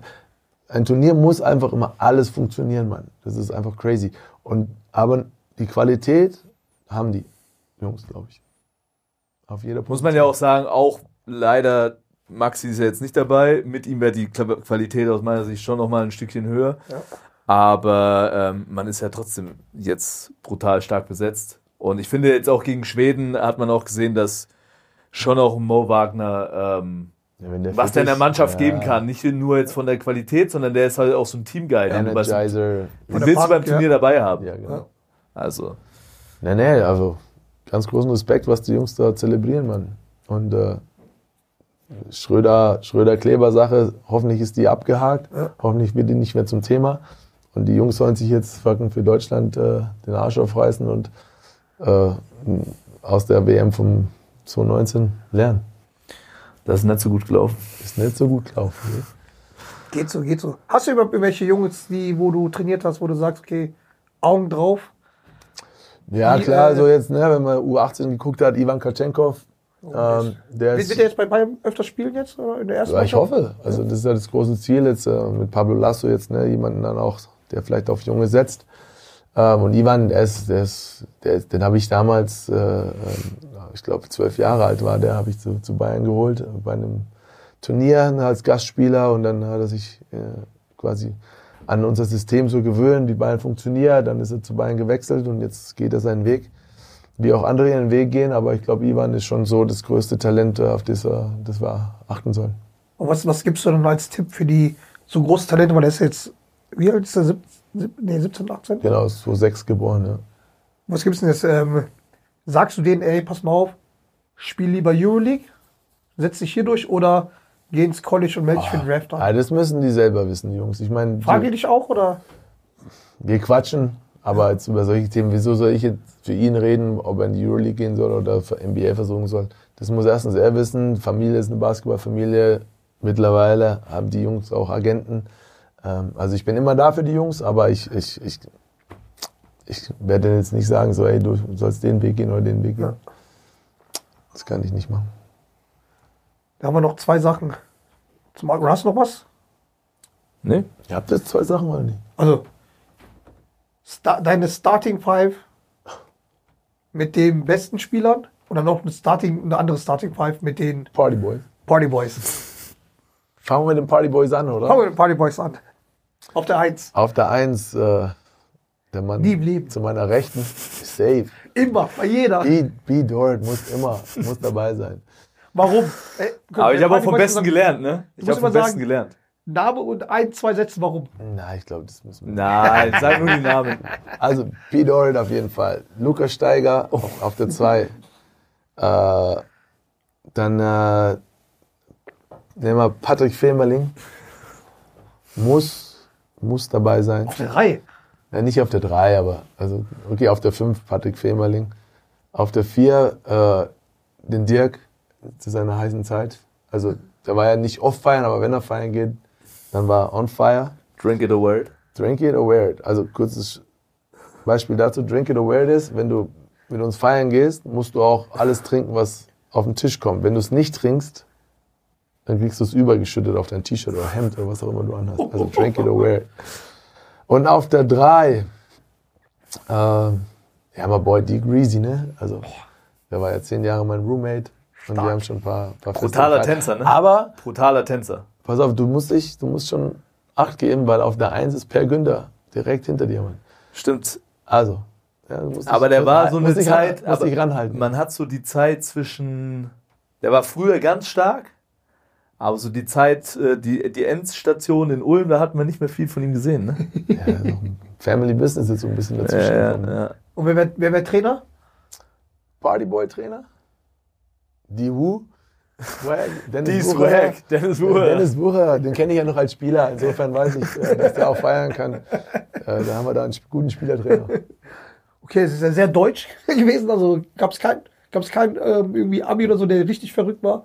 Ja, doch, da gab es schon viele, aber ich stay Ja, ich bleib bei da meinen müssen, wir Locals. den, ey. müssen wir local bleiben. Ne? Starting Five von den besten Spielern, mit denen wir gespielt haben. Ich finde es halt Spieler. irgendwie komisch, dass du dich ja nicht mit reingetan hast in die Starting Five. Ja, bin ja, Ne, er wählt, er ist ja auch Also- Trainer. klar. Also, Er ist ja jetzt Trainer. Ähm, besten Spieler, also ich glaube schon, dass Malcolm Delaney einer der, der krassesten Zocker war, mit denen ich zusammen gespielt habe, äh, auf der auf der 1. Äh, auf der 2, boah, zwei war keiner. Julius Jenkins war schon einer, wenn er heiß läuft, Mann, dann konntest du den auch nicht verteidigen. Ähm, auf der 5 würde ich äh, äh, schon auch Femerling nehmen in seiner Prime. ja. Auf der 4 Dirk natürlich. Ja. Äh, auf der 3, 3 ist eine schwierige Position, ey. Ähm, wir haben damals einen Spieler gehabt, Jason Sesser in Bamberg. Der war, also der war unfassbar. Ähm, vielleicht eine Ja, kleine Geschichte Maschine, zu ja. Jason. Der hat die ersten zwei, drei Monate, wenn er einen Freiwurf geworfen hat, hat er immer so, ist er zum Korb gegangen und hat eine Linie gezogen zur Freiwurflinie. Ich so, Jay, why you do this? So, warum machst du das so? Ne? Er so, yeah, man, I don't wear contacts. I don't have contacts. So I have to see where the basket is. I don't, I don't, see it. So I, I use this basket in the middle. So, wow. Und nach zwei Monaten haben wir ihn dann ir- irgendwann mal Kontaktlinsen als Verein besorgt und dann hat er das nicht mehr machen müssen. Also, aber hat er trotzdem jeden, jeden Tag 20, 24 äh, Punkte gegeben. Also es war schon brutal. Deswe- Deswegen wird heutzutage auch ein Augentest bei ja, Medizin. also, das war unglaublich. Das war, echt, das war echt spannend. Ja, geil. Ich meine, oh ja, okay. Wer ist der Trainer? ah, ja, stimmt. Cool, Ja, Dirk. Ist mein Boy Dirk, ne? Klar. Also Dirk ist ja, wie du gesagt hast, man, wenn er was macht, macht das 100 Prozent und das macht er jetzt auch für die deutsche Nationalmannschaft im Jugendbereich. Also wenn du überlegst, der erfolgreichste deutsche Trainer, der auch Afrikameister geworden ist und keine Ahnung, was auch immer er alles noch gewonnen hat, ist jetzt für die Jugend in Deutschland zuständig und das ist geil. Und also du glaubst es nicht, aber er kennt mittlerweile kennt er jeden Spieler und seine Hintergründe im Jugendbereich. Das ist phänomenal, Mann. Geil. Krass. Ja, geil, dann haben wir jetzt Und endlich das mal. macht er bestimmt auch nicht wegen dem Geld. ja, bestimmt Nein. nicht. Der hat genug verdient, oder? Wahrscheinlich schon, ja, aber. Ich hoffe er für ihn. macht, er macht schon, weil er Basketball einfach liebt. Ja, geil, dann haben wir endlich mal unsere 50. Folge. Ich bin stolz, We made it. wirklich. Das ist echt. Vielen Dank, Jungs. Ihr seid boy. Dudes, ey. Oder hast du noch irgendwelche Sachen, was du hier zu In Your Face sagen kannst, was wir verbessern können? Wen sollen wir auf jeden Fall hier einladen? Wen soll man einladen, genau? Einladen. Äh, also dick wäre schon, dass man sich Dirk Baumann hier hinsetzt. Ne? Ja, Das wäre schon eine geile Nummer, weil der kann auch echt reden. der hat ein paar geile Der hat Stories. auch ein paar geile Stories. Also Ähm, zuhören. Ne? Kommen. Ähm, boah. Den anderen Dirk kriegen wir auch noch. Ja? Mein München. Dirty? Ja, vielleicht. Frag ihn. Dirty, dirty. Oder wir fliegen nach, äh, nach Dallas. Er soll zahlen. Ja, okay, dann fliegen wir nie. Nein, nein, okay. Okay. Ex-Spieler, Ex-Spieler, ihr müsst Heiko Schafazik dazu gewinnen, hier zu sitzen. Ich hatte schon Kontakt mit ihm. Und? Ähm, ich glaube, dass äh, das auch eine gute Chance wäre, seinen Film, was ist seine Projekte könnte, zu promoten. Ja, Mann. Schauspieler. Wilder Shoutout Typ. Heiko. Heiko. Setz dich Heiko, hier komm. hin, Junge. Geil. Ja, vielen Geil. Dank, Steffen. Danke, danke. Danke euch, Jungs. Und ja, wir werden dich weiter verfolgen. Und immer wenn du Bock hast, vorbeizukommen, wenn du was announcen willst, gib Bescheid. Wahrscheinlich zur WM wissen wir ab und zu mal reinkommen, weil du bist ja ganz nah. Ja, Mann. Können wir ein bisschen was machen. Nicht dieses Sky-Ding da wie, wie, wie damals, sondern so richtig hier Ja, mach mal, mach mal, mach mal. in your face.